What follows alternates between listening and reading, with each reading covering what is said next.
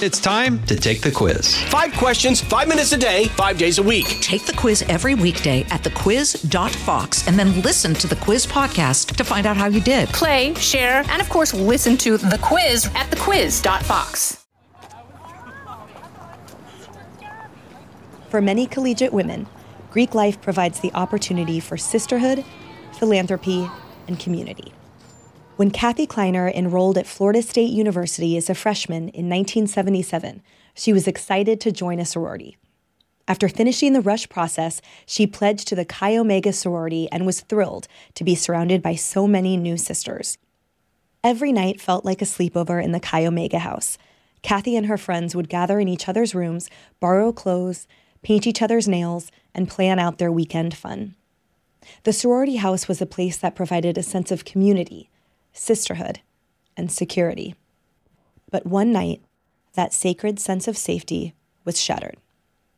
On the night of January 14th, 1978, Kathy lay asleep in her bed, only to be awoken by the sound of her bedroom door opening and a thud upon her floor. As her eyes opened, she saw a dark figure hovering above her, his arm raised over his head. Suddenly, his arm came crashing down, and he slammed a piece of oak firewood onto Kathy's face. Her jaw joints were broken, her cheek ripped open, her tongue almost completely severed. The monster who carried out that nightmarish attack was Ted Bundy. I'm Emily Compagno, and this is the Fox True Crime Podcast.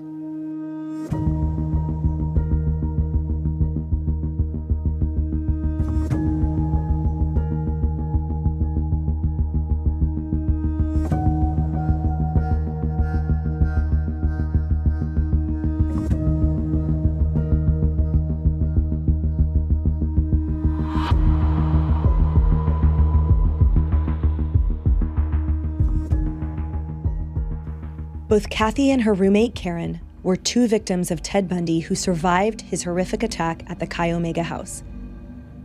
However, they lost two sorority sisters that night. Ted Bundy bludgeoned and strangled 21 year old Margaret Bowman and 20 year old Lisa Levy while they were sleeping. Throughout her recovery process, Kathy was changed by the horrors and pain that had been inflicted on her. The vicious attack sent Kathy into a sea of darkness, and for a long time, it seemed impossible to find her way out. But over time, Kathy envisioned a small island in the middle of that sea with a chair waiting for her. And gradually, she made her way there. In her book, A Light in the Dark Surviving More Than Ted Bundy, Kathy details the unthinkable attack, the aftermath, and her journey to heal her trauma. Today, she joins me to share her story of survival and her message of hope for others experiencing darkness as well. I was sick all the time, and my parents took me to the hospital for a doctor's exam, and I ended up staying there for three months because they didn't know what I had in 1976 or 71 actually they didn't know lupus and a child and it was just nothing they put together so they weren't looking for that. They were doing all kinds of tests. And at the end of three months, they said to my parents to send me home and just keep me comfortable because I was dying and they didn't know why. So there was a doctor, we were in Miami, and there was a Dr. Lapastida who was from Cuba. And she asked my parents if she could try experimental chemo. And my parents were like, sure, anything, you know, just try to save our baby. So um, I did do that. And after about two sessions, I lost all my hair and I was real puny and just sick. And because of the chemo, I wasn't allowed to go out or have anyone come in. So um, for you know the whole year, I was just sitting out and looking out the window and watching the kids play. And you know, it was just a sad time. It was lonely, and I knew I wasn't going to stay like that. I knew, you know, once that door opened, I was going to keep going. I didn't want to dwell on what I had been through. I just wanted to see what else was out there. I didn't want it to follow me. So it sounds like even at this young age of 13, you had or developed this resiliency, a conviction, yeah. a determination that that was not the end. Yes, definitely. and share about how that came into play years later. It was in 1978. I graduated from high school, which I loved. I actually joined theater department when I was um, in, as a freshman, and I loved it. I made some best friends, and I learned how to act and play and be anyone I wanted to be, except that sick little kid that was home in seventh grade with no hair. Mm-hmm. And I could put her as far away from me as I wanted to. So after high school, I decided to go to FSU. My parents lived in Miami, and I figured out that Florida State was as far away away from Miami as I could get and still get in-state tuition. so that was why I was like, "Go FSU!" So a bunch of my friends went there from from high school as well, and it was great. I joined um, I moved into a dorm in my freshman year, and I also pledged Chi Omega sorority. And what that is is you go and visit sororities, and sororities uh, get to know you better. And at the end of the week, you choose a sorority, and they choose a person. And if you two match, then you join the sorority. If I wanted a sorority like Chi O and they didn't ask me to join them, then I wouldn't have anywhere any other sororities. So thank goodness I pledged Chi O and they accepted me. So this is the fall of 1976. And um, I lived in the dorm, which my parents hated. They thought it was so unsafe and anyone could walk in at any time. And they insisted I stayed in an all female dormitory because it was it was just something they thought was safer than the co-ed dorms. Can I ask you the reason that they thought that had something happened to make them think that or was that just a they yeah they were overprotective i think because of the lupus. They wanted to make sure you know i was in the best hands could be and they you know you hear all kinds of things that can happen in a dormitory. So it came to be the summer of 77 and i was uh, going to go back to the dorm again the fall but my parents made arrangements for me to move into the chi omega house for the fall and they thought it was such a nice safe place and that their little daughter was going to be good there. I can't imagine the angst they must have felt when they put me in that house and then knowing what happened. I mean, we never even talked about it. I didn't want to bring up that terrible feeling for them and they just never called talked about it. So, but I, you know, as as a mother, I can only imagine putting their daughter in that. Um, so the fall of 77, I joined Chi O and I moved into the room and it was great. I had an upperclassman as a roommate, and we were decorating the room and picked out a, a bed sheet and bedspreads that just brought life into the bedroom. We lived in the uh, the sorority house. We were on the second floor of the sorority, and our our room faced the back parking lot, and we had a, a bankment of windows that went all across the back of the wall and we had curtain rods open and the curtains were open all the time because we hung rods and had beautiful plants hanging down. And the, the room was about the size of a dormitory and it kind of mirrored the sides. You walked into the room, we had beautiful plush carpet, and on the left was my closet. And then next to that was my dresser, and I had my little makeup and my little things on it. And then next to that, going down the wall, was my desk. And then at the end of the wall was my twin bed. And my headboard faced against that back wall where the windows were. And in between our beds, we had a little footlocker that they called then. It was just a little footlocker, and we had books on it, and I put my glasses on it, and it was just extra storage we had in the sorority house. So I was so happy to be there. And can you describe um, so how many girls lived total in the sorority? And you talked about how your parents put you there. What was that? What was the living situation like in general? Because for example, in my in my college, um, you lived in the sorority house all four years. You had to. There was no other option. You could be a senior live out if you got enough points, but for the most part, everyone had to live in. So, were there some girls in your class that weren't there? What was the amount of you that lived there? Tell us about the rest of the house. Okay, there were um, about 40 girls that lived in the house, and O had a, a, larger amount of sisters than that. So, if you were fortunate enough to get into the sorority house, most uh, lived in dorms or um, on off off-site campuses, um, apartments. So it wasn't mandatory. There were other things we had to do, like go to meetings and everything that were mandatory. But at the Chi we were just, um, it was a beautiful big building and had um, downstairs was a beautiful living room and dining area. And then we had a for, former parlor. And around the corner was the rec room. And that was a big room with lots of pillows and sofa and TV. It was just a place all the girls could hang out. And then if you go upstairs, up the big wooden staircase in the foyer, upstairs went to two long rows of uh, rooms, so two hallways. And um, so each girl had two, each room had two sorority sisters that lived in it. And um, most rooms were taken. I mean, everyone wanted to be in the house. So uh, most of the sorority rooms were full.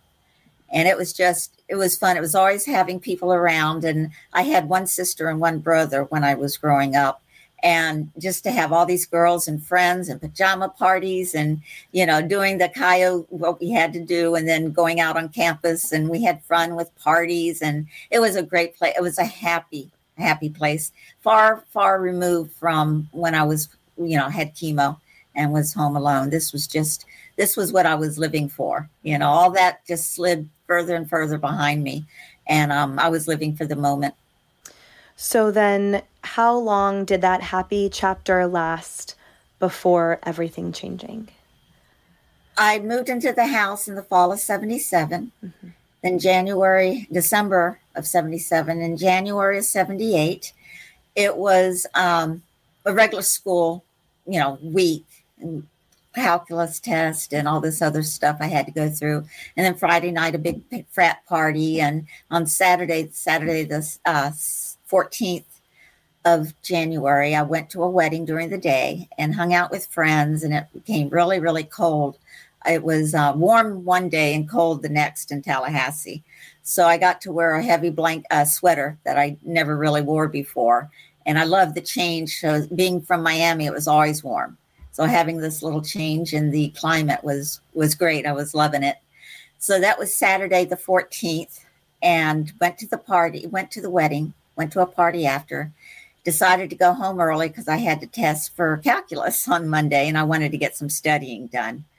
So I did. I went back to the sorority house and it was full of girls. I was coming back early and everyone was just going out for the night, mm. you know, so it was it was fun. But uh, my roommate was in my room and she was doing a sewing project on her board on her bed. So I got my book and I'm sitting up and I'm studying and finally around 11:30 she and I decided to go to sleep. So we turned off our lights and we closed our door and we promptly I I went right to sleep. And it was so quiet inside the bedroom. It was comfortable. The temperature, it was cold out, so the temperature felt good. And I remember sleeping, and then I heard a noise, and I didn't know what it was. It, it woke me a little bit. It was the sound of the door scraping against the carpet when it was being opened up.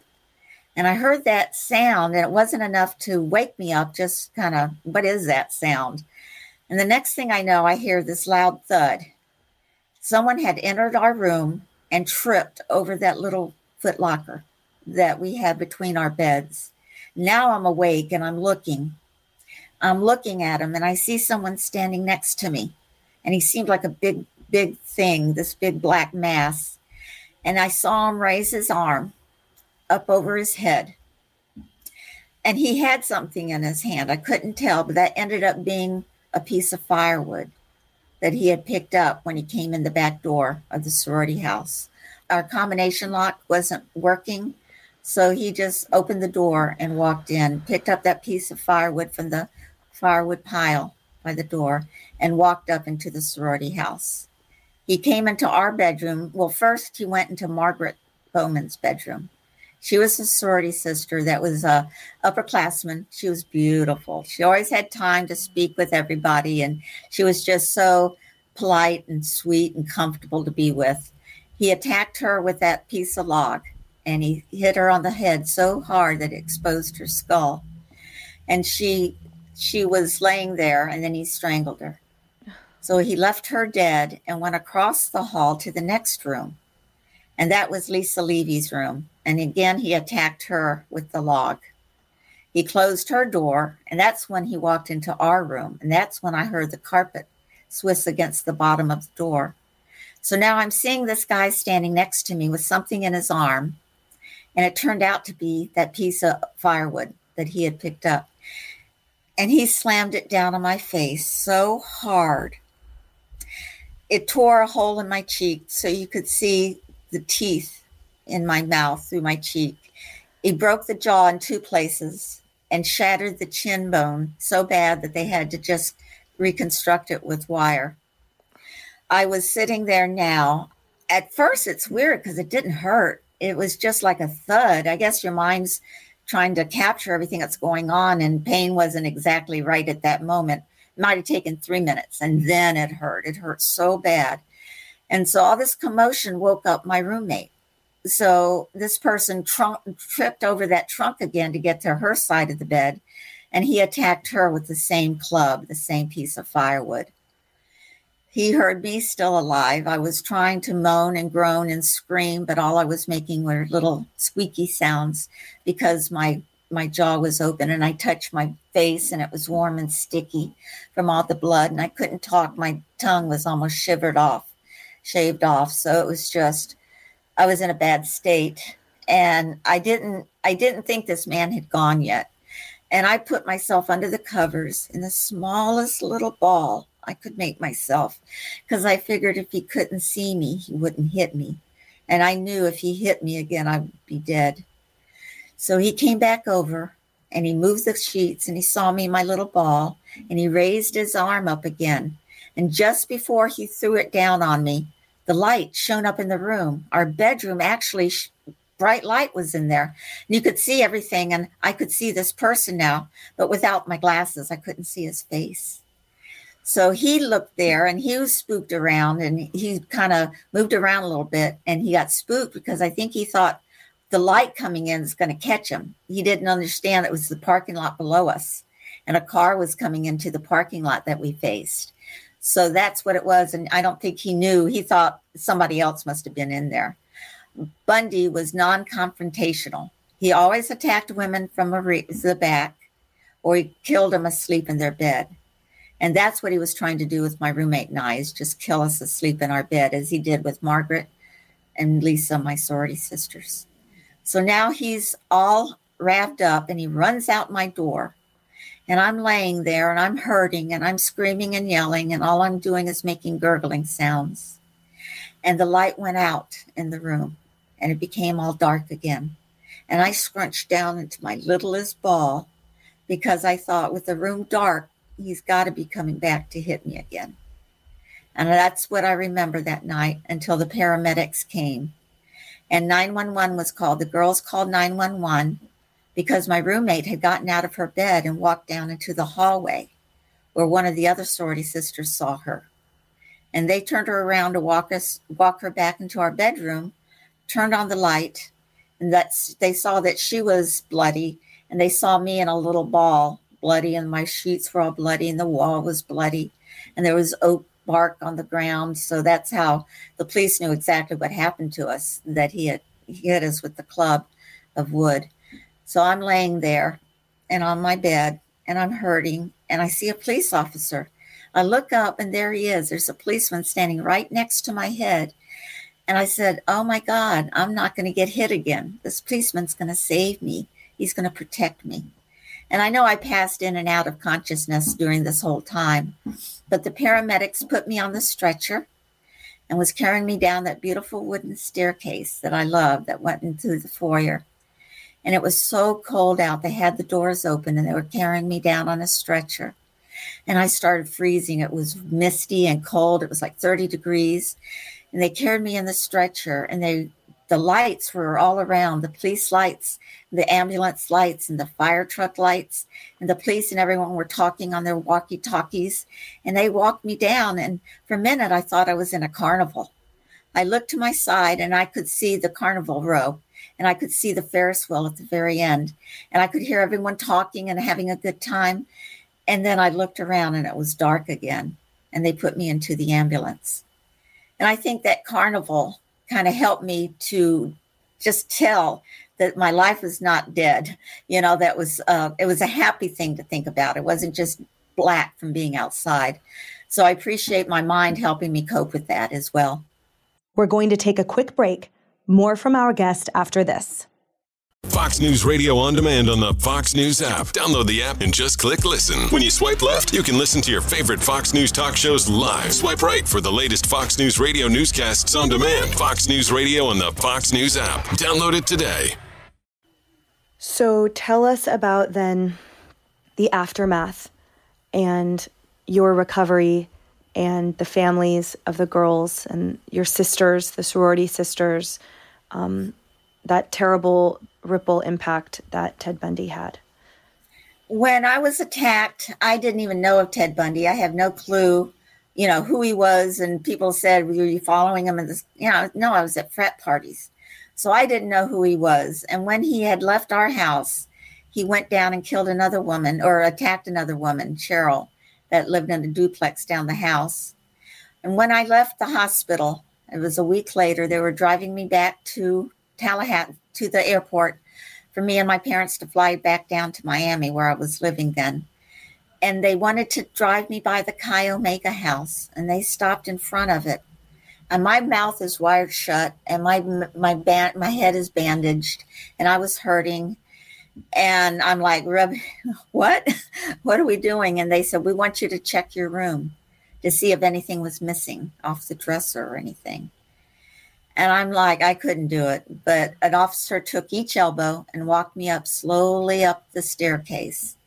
And I turned the corner and I saw Lisa's room and Margaret's room. Their doors were closed and they had yellow crime scene tape around the door. I had no idea what that meant. Then they walked me into my room. They lifted the yellow tape and I walked in and there were people in there and it was like a blur. Everything was happening. And really all i saw was the black dust for fingerprints. That was all over everything. And they said do you see anything missing from your dresser? And at that point i don't remember what was on the dresser to see if anything was missing. But my eyes followed down the wall and i saw my bed. And my beautiful bedspread i had just purchased in december was all balled up in a little ball. It was all brown with stained blood. And it was at at the foot of the bed. And then the sheets had been taken off the mattress, but it was bloody. It was all brown blood, and the walls had blood on it. And I, I, I said, I want to go. I, I don't want to be here. But I'm glad I did in a way because I know exactly what happened. I know exactly where it happened. And I wouldn't have in the future try to make something up to make it fit the story because I saw it myself. And I think that gave me some stability and also some power over the situation because I had walked away from that. I left Tallahassee then and stayed in Miami for uh, recuperation. And I was I was mad. I was hurting. I was angry. I was depressed. I was mad. I was mad that I had to leave our state. And I was mad I had to leave the sorority house and all my friends and sisters. And I was just mad I was taken home and I was home alone now with my family to recuperate. And I tried calling the sorority sisters a couple times, and I could only talk like this if you have your jaws clenched. So a couple times, my mother and I sat in the kitchen in Miami and called the sorority house, and we had to leave messages for the girls because no one at that point was there when we called, and no one called me back. There were weeks afterwards, and mom said, "Don't call anymore. They know you're here," and they never called me. They never reached out to me. And for the longest time, that hurt so bad. It hurt. That healing mentally was as hard as healing physically. And that just changed my life again. I was in this road and I felt so deserted and trying to recuperate. And I knew I would. I knew I'd get better from this. It just was going to take a long time because I wasn't going to let this thing stop me.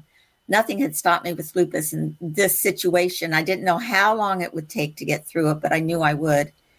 And when I was at home and depressed and hurting, I wanted to get away from it. And I felt like I had a black cloak over me, this black, just haze. And it scared me, and I didn't like it, and I couldn't fight my way through it. But far off in the land, way out in the ocean, I saw this little bitty island, and it had one palm tree and one sand chair sitting there. And I wanted to get to my island because I thought it was sunny there and it was going to be okay if I got there. But it took me baby steps. It took me weeks and weeks to go to see my island. And I took baby steps and I turned around and this black mass was baby steps behind me. And I kept walking in baby steps, and I finally got to my island. I sat down, I put my toes in the sand, and I looked up, and this black mass was completely gone. I couldn't see any of it, it was gone. And I took a deep breath and said, You know, life's going to be good now. I've gotten through and gotten over this. Uh, another thing, though, that I had experienced was I had, um, it wasn't a fear of men, it was that I was uncomfortable to be around men I didn't know. And I was wired shut for nine weeks. And as soon as I became unwired, I was scared of men. So I figured, where could I go to work where I could see the most men at the shortest amount of time? And I figured a lumber yard. So I got a job at a cashier at a lumber yard. And I saw a lot of guys really quick, and none of them scared me. None of them were going to hurt me. And the smell of the wood in the lumber yard was the smell of the oak wood that had hit me. And it kind of it kind of bumped up a lot of feelings for me. But after about three weeks, I didn't I didn't need to work there anymore. My my option of do, staying there and, and just working with the men. And so I quit and I learned that there's a lot of cute construction workers out there that come and buy things at lumber yards. so that that was a good thing. That was a good thing. That's a tremendous um, coping decision that you deployed there. Um, did you come up with that idea on your own? Or was there someone that suggested to you to immerse yourself in what made you uncomfortable, to bubble those feelings up and be able to process them? Quick? I did not speak with anyone. Um, my mother's Cuban, and we don't tell our laundry to anybody. You know, we kind of, um, she didn't want a therapist come in and hearing all our business and knowing what was going on. So um, I, I did it on my own. I did it by myself. And during the, the weeks of recovery, my parents would cut all this uh, things about Bundy out of the newspaper, anything they had to do with him. So I'd read the newspaper and had, you know, big squares cut out of it because they didn't want me to see anything. They didn't want me to hear anything and, you know, traumatize me more. So I did not go through therapy. I just did it on my own. When you talked about not speaking with your sisters and having them not call you back, um, social isolation can have a impact on the brain as much as physical pain does and it can be um, even more painful. So hearing that, it, it just breaks my heart. So you never, or did you as an adult connect with your roommate Karen, who survived, or any other sisters? Did yeah. you ever process why you think that they didn't sent, reach out? I sent a couple letters over the years, and I don't know if I sent them to the wrong address or whatever, but I didn't get a response. And I didn't know why I had to reach forth and try to reach out to people when there were so many of them that, you know, it's, I, I just didn't. And my life went on. I got married, I had a kid, and life was wonderful. And I didn't need to go back and, and hear, hear anything. I know they had lives too. And as 21 and 22 years old, they were traumatized, you know, as much staying in the sorority house. So they had their own things they were dealing with. And I think I was dealing with ours, and it just went in total opposite directions on how we were dealing with it. But over the years, I've never talked to any of them. And you know, there was a time in my life where I thought I needed them. I, I needed them to tell me I had done nothing wrong and that I had to leave sorority house, but they were going to be my friends and huddle around me and give me that love and support. And since I never got it, I figured out I didn't need it. That, you know, their comfort would have been wonderful, but I did it on my own. I did it without them. So, you know, they had, like I said, their own trauma they were living through. So um, we were just on different paths to healing. Yeah. Going back to that terrible night and the week in the hospital, when did you find out? And can you sort of walk us through, if you're comfortable with it, um, during the actual attack, an instant can feel like an hour and you can have so many thoughts that go through your brain. So when you saw the black mass, you realized it was a man with a log, those those dots were being connected. Did you immediately know this is a stranger, this is an attacker? Was there any kind of attempt that your brain made? Is this a relative, you know, is there anything that happened or did you know immediately this is a stranger that has broken into the house? And then can you walk us through in your recovery? Like, when did you learn that you had lost Lisa and Margaret? When did you learn Karen was attacked too during your recovery, etc.? Yeah, yeah. Um, without my glasses, I couldn't see who it was. It was just a big, blurry person standing there. And I didn't know what his intent was. I didn't process as fast as I could. I think because I was trying to focus. And because of focusing, I didn't concentrate on what he was doing there. Mm. Um, but I knew it wasn't good. I knew he was a bad man. I knew something bad was standing next standing next to me, and that uh, put me into the fear of when he hit me the first time and then turned away, that I was going to get hit again. I just knew, you know, and as hard as he hit me the first time, I knew it was I was going to die. I just had that sick feeling in your stomach that you can't control and you don't know what to do with it. And that's why I crawled into a little ball in my bed because I really thought if he couldn't see me, he wouldn't hit me. And, um, you know, it's just smallest ball and I'm squinching with my eyes. I wanted to see, but I didn't want to see what was next. So um, that was a hard time trying to take, it seemed like forever. And then it felt like three minutes. It was three o'clock in the morning. So it was, you know, dead of night and, you know, me sleeping and everything. And it was just something I woke up to. So I didn't, I knew it wasn't a good thing. And then when and how did you learn of the extent of his horrible murderous spree, Margaret and Lisa and the neighbor down the street and Karen's attack? Were you in recovery while you learned of the extent of his attack? Yes, yes. I had gone home a week after the uh, attack. So I was in Miami, and my mother wasn't real good on um, giving information to me because again from lupus she was so protective of me. She didn't want to re-traumatize me and hear bad things you know and find out my sorority sisters were dead and attacked. And so she told me little by little. So and, you're, you're um, saying when you went to the sorority house when you left the hospital and you went in to look at your room and you saw the Margaret's and Lisa's doors closed and the caution tape. So you did not know at that point that he had killed two of your sisters and attacked Karen no. also. No. Oh. No, it was just during the weeks later that um, I actually think I heard it on television. We were living in Miami. So I think, you know, mama tried to keep me away from TV, but um, I, I, I remember that's the first time I heard of it. She didn't actually come and tell me. It was, you know, Margaret and Lisa Bowman, you know, it's just on the news coverage. And um, that's how I found out that they had been killed. So what was finding that out like? It it hurt it hurt so bad because I knew them. I knew them as people, and and they had so much to live for. And Lisa was so bubbly. And how many times we sit in her room doing our toenails and our fingernails, and you know, with a bunch of sisters in there. And she was just, and both of them were so quick on helping us the pledges.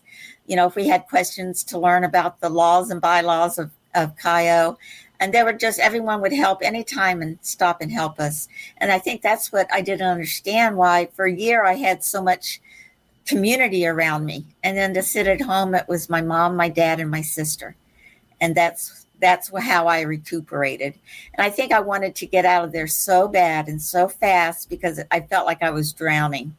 I was just drowning at home because i was feeling sorry for myself. I was mad I didn't have my friends. I didn't have my high school friends. You know, it was just, it was a bad, bad time for me. And I couldn't imagine what Lisa and Margaret's parents, you know, had to go through with their beautiful daughters.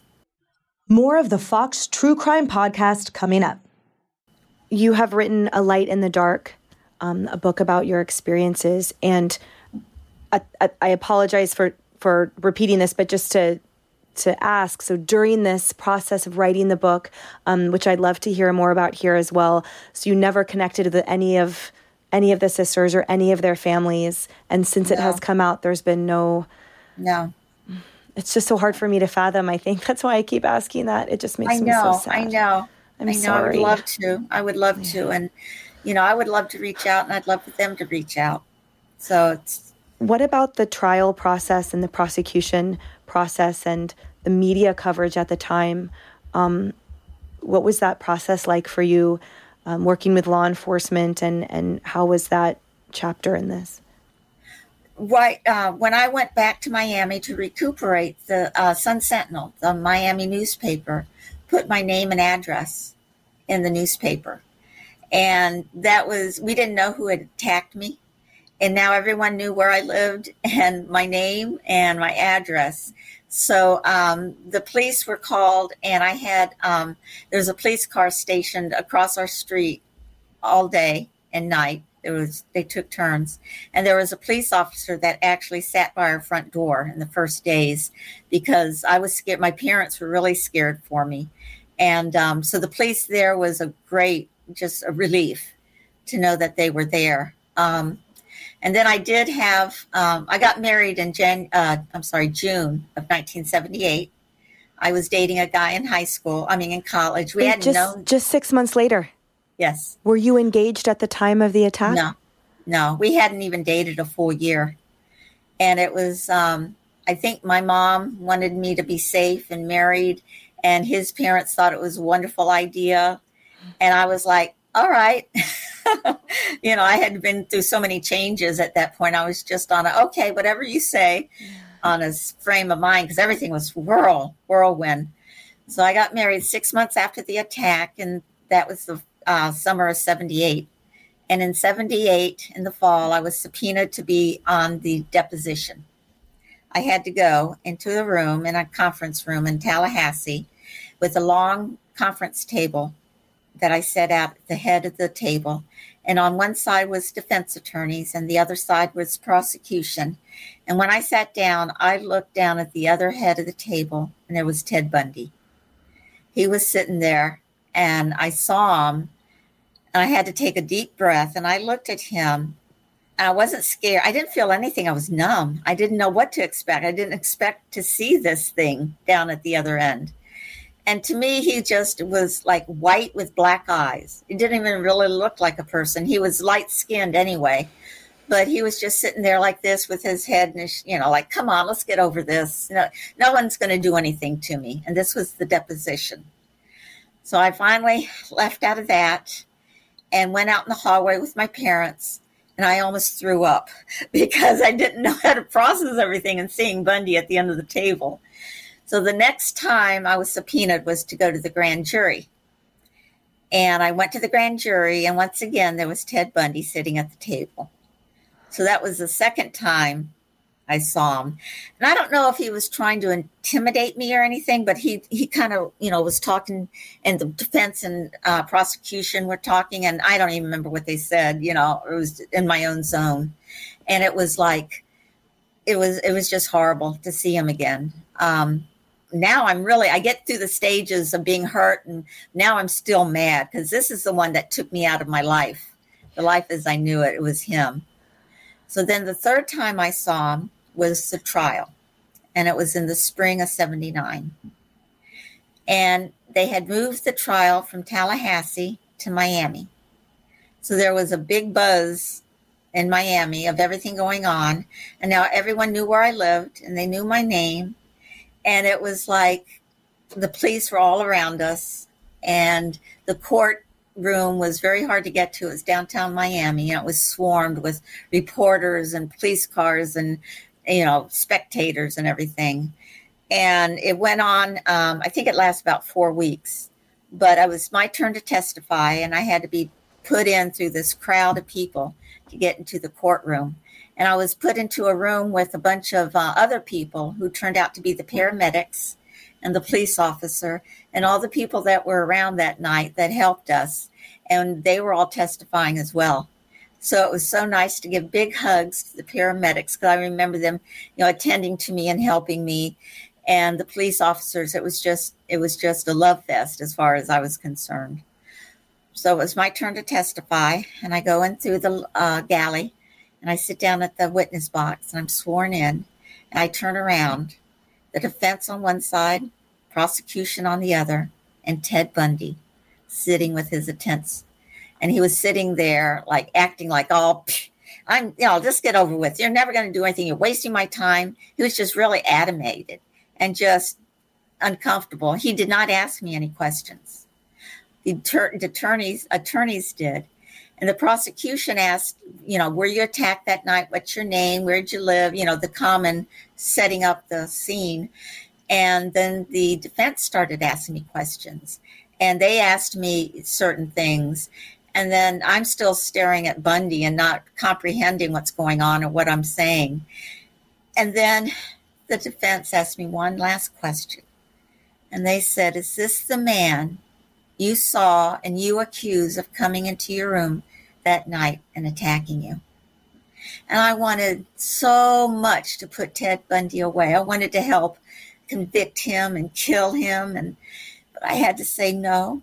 I don't know if that was him because I didn't have my glasses on and I never saw his face. And that still haunts me that I couldn't help convict him. I mean, he was convicted, but in my soul, I wish I had helped. I did the best I could and I told my story. But um, that just has always bothered me that I couldn't help.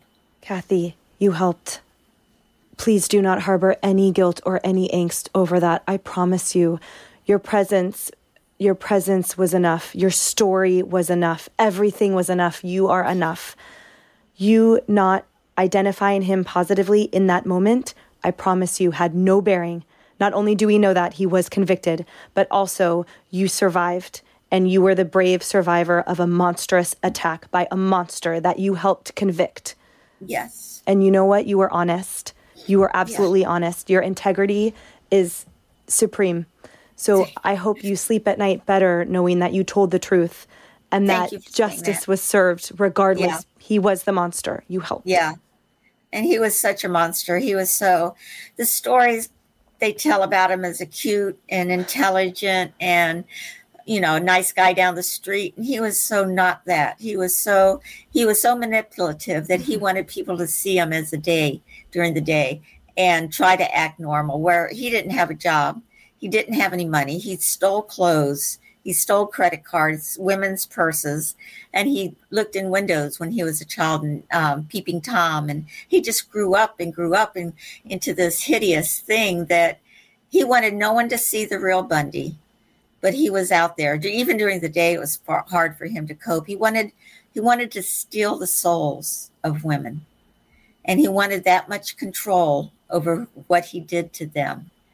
And to say he was charming, he wasn't. He he couldn't make it through law school. He went through two different schools, and he quit.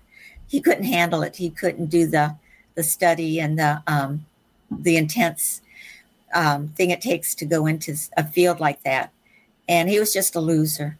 He really was. And he just, like I said, attacked women in bed or from behind. And he would never confront anybody. He never came front front forward to attack someone. And he never, uh, if there was a man around or if there's any way he thought he could be caught, he would turn his cycle around and, you know, just turn around and walk away and go to a victim that was easily overcome. He is a monster, a spineless monster you are so brave. You were you were so brave that night. You exhibited such resilience and such um, amazing tenacity and determination, the will to survive, the smarts. You outsmarted him times a million. You outbraved him times a million. And then you looked him in the eye three yes. times at a deposition, at the grand jury testimony, and on the stand. You looked him in the eyes. He yes. is weak and a monster, and you are incredible. Thank you. How do you feel now? There have been changes made to the criminal justice system, which protects victims and um, seeks to ensure they are not re traumatized multiple times by, for example, putting them in a room without any notice facing their monstrous attacker.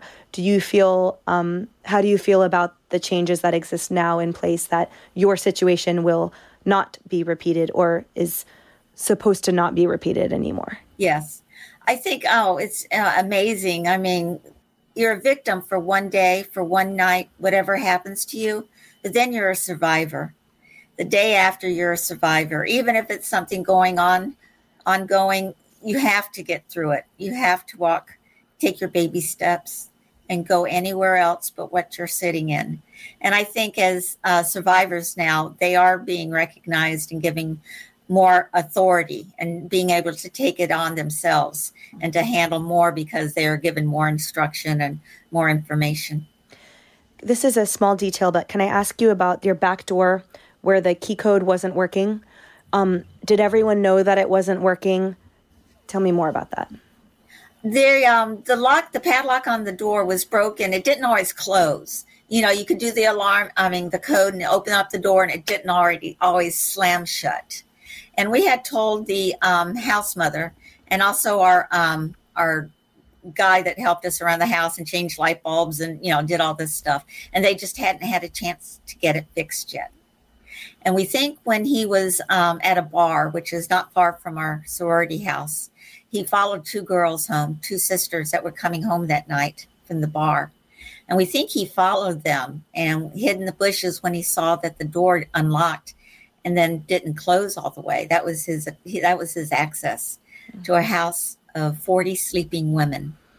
And he picked up that piece of oak and he knew he always he always used a crowbar crowbar or he used something else that he attacked women with. So this extension of the log was just something he was used to. So um, just that he could walk in like that is amazing. And yet, you know, so the back door is locked you know, back then in 78, we weren't thinking of, you know, the guy next door coming to kill you. Mm. You know, that just wasn't in our, our thoughts. And not everyone used the back door. The front door was the main entrance to the house. Um, but, you know, mm-hmm. it happened. That's the way it happened. And um, it just, um, you know, when things happen to me, I deal with it and then I move on. Mm-hmm. And for having that back door, I can't blame anyone because it was just a sequence of events and it was Bundy. He was going to make his own thing happen. And if that door hadn't been broken into, he may have gotten into another house. Mm-hmm. You know, it wasn't that he had to do Chi Omega sorority. He followed two girls home from the bar and he saw the um, option of going in or not. And that's what he did. He came in that door. No other sisters testified at the trial? Yes. Yes, Nita Neary was the sorority sister that had come home that night at three in the morning, and the light that shone up in our room were the lights from his, the car his date was bringing home. So when he came into the parking lot, the lights blew into our room, and because our window shades were always open, hanging plants on the rods, that's the car that drove up. That's the light.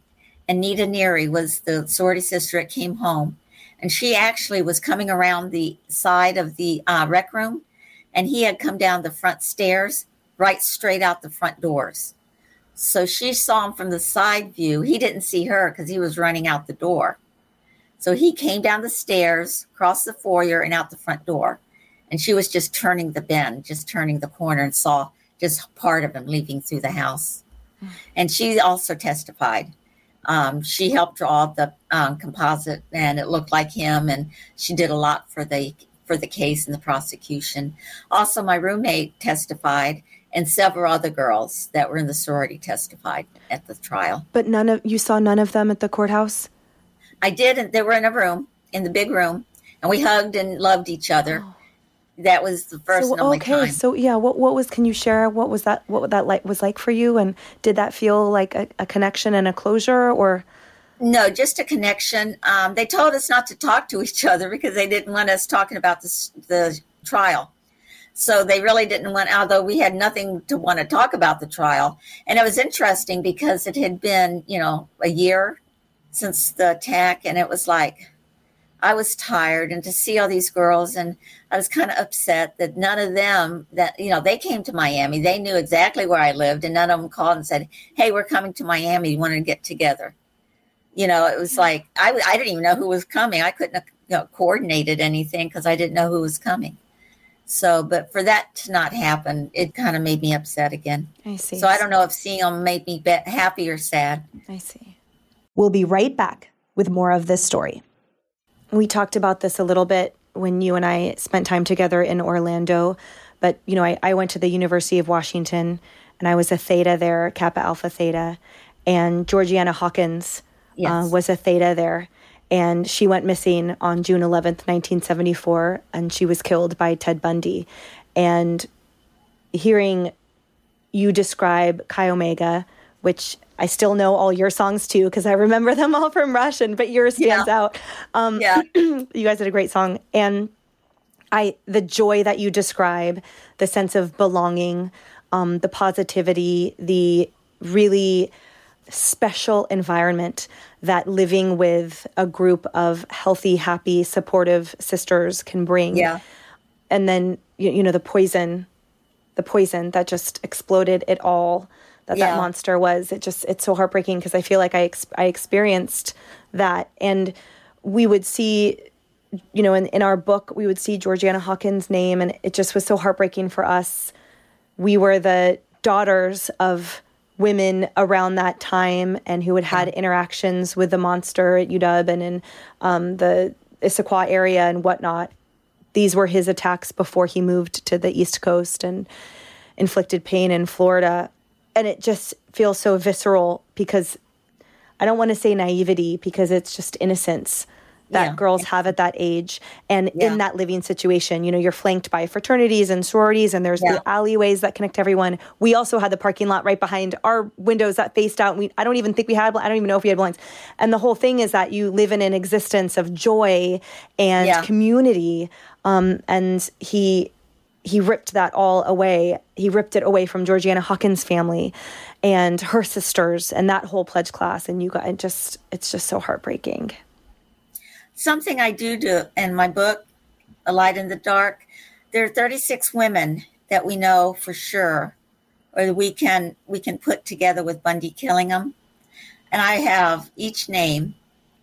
I tell a little bit about them, who they were, what they dreamt of, what they wanted to do, and I I gave a voice to that to that girl. I wanted, you know, my story is my story, and I can talk about it.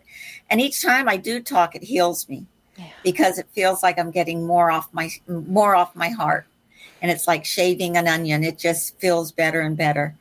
But the girls, usually in a book from Ted Bundy, you look for his victims and there's one paragraph. And it's each of the names, comma, and, you know, it's just one paragraph with names in it.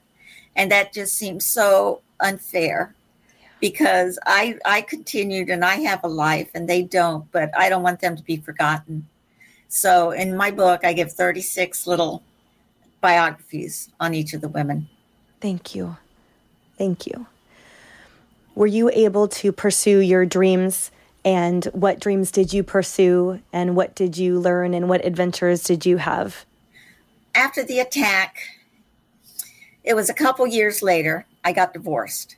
So um, it, I think whomever I had married six months after the attack was not a good idea, you know, just because of the situation. And we just grew apart. We just didn't have this foundation, I think, that we needed for a marriage.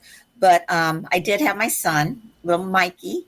He was uh, two years old when I got divorced. So I was working, actually, I was a teller at a bank. I worked um, in, in the mornings at a bank. And one day, um, I, it was my turn to open my teller win- window coming back from lunch. I came down the stairs and I moved my window, and this guy came up and he had a nice suit on, looked nice, and he had a leather, little leather pouch. And he put it on the on the counter and he said, I want all your money. And I thought it was a joke. I'm like, what? and he opened up his pouch and he had a gun in it. So now he's standing in front of me, holding a gun on me, asking for all my money. And I am just like freaked out. And the next thing I know, there were a police car behind me in the drive through window. And this person saw him and ended up running out of the building. And the police pursued him and caught him. But that was an experience that um, I didn't expect to happen was to be robbed at gunpoint. Yes. And I just, I feel like, thank you, you didn't, you know, behind you was this police car and he ran and I'm, I'm picturing as the ter- deterrent. I, I, so strong and you're so brave and i'm I, I want to go back in time and shout to him do you know who you are doing that to she is the strongest bravest woman on the planet do you know who you are trying to rob? You know it's like you have so much the whole galaxy of strength in you. I mean You know, at that point, though, I was underneath the counter with my legs just shivering. All the tellers got in one little ball, oh my goodness. But it was okay. It that's was okay. too. That's just the physical. Your Yeah, spirit is impenetrable. Um Well, once I did the banking, um, I found that I couldn't handle hospitals. Um, being um, in the hospital for three months after the um, when I was first diagnosed with lupus, mm-hmm. and then the years of uh, uh, surgery actually and chemo, and then um, Bundy. That hospital experience was horrible, and it was so bad I couldn't even go visit a friend who had a baby. Mm-hmm. I just couldn't walk through those doors. I just I'd sit outside and wait for them to come out, and I found this was not not normal, not something that I should be able to walk anywhere I want. I should be able to. This phobia was something I didn't want to mess with. So I went and went to human resources and got a job at the hospital. So that every day I had to walk into a hospital. And that really desensitized myself really fast. And I was able to walk in and out the back door anytime I wanted to. and you you also survived breast cancer. Yes. Right? And was that um, was that hospital experience more positive for you and of course a wonderful outcome. Yeah. Yeah, it was. I had um in theater in high school, I met a lot of good friends, and one of them was my friend Scott Rubin. And we would play and act and do things, scenes together. And I actually ended up meeting him again and, and marrying him back in 1989. So that was great. We got married, and um, I was, you know, I had me, my family, you know, my son, and we moved to Athens, Georgia, and we were having a good life. Then Scott and I decided we wanted to have a baby. So I went to the GYN to have a physical and say, you know, found someone finally who worked with patients with lupus because mm. not everyone does. And I just didn't want to go to somebody who didn't. So I did my homework and found the doctor. He did the exam that day and found a lump in my breast. And he goes, Why didn't you tell me you had this? And I said, I didn't know. And it was the size of a pea. It was so small. And my husband had to go out of the country right when this was all happening at the same time. He had to go to Finland to do some work. Um, he's a brain scientist and he was going over there to work. And he uh, he left and the gynecologist told me what it was that it had to be checked out. So I went to a surgeon while Scott was gone and they couldn't aspirate it. So he said, I'm afraid it's cancer, but of course we have to do the whole whole thing of taking it out and sending it to um, to a lab. So now I told my husband about it when he came home, and he was really mad that I waited and didn't call him home right away. But that was my decision because he was there on business; it was work, and he was getting his PhD. So all this kind of was in my head, falling into place. This is the way it had to go. So by the time they uh, removed the lump, it was stage two breast cancer, and I had to go through chemo again. And I just that just wasn't fair. That just wasn't right to have to have chemo again. And I lost my hair, and my son didn't really comprehend what everything was about. He knew something was going on. You know, I didn't sit and cry and be, oh, me. I had my chemo and I would go upstairs to the room for a couple days in our house. And my mom and dad would come and visit and take my camping and, you know, doing all this. And I ask him now, you know, Mike, how did you feel knowing I had cancer? He goes, I got I got to go camping a lot. oh.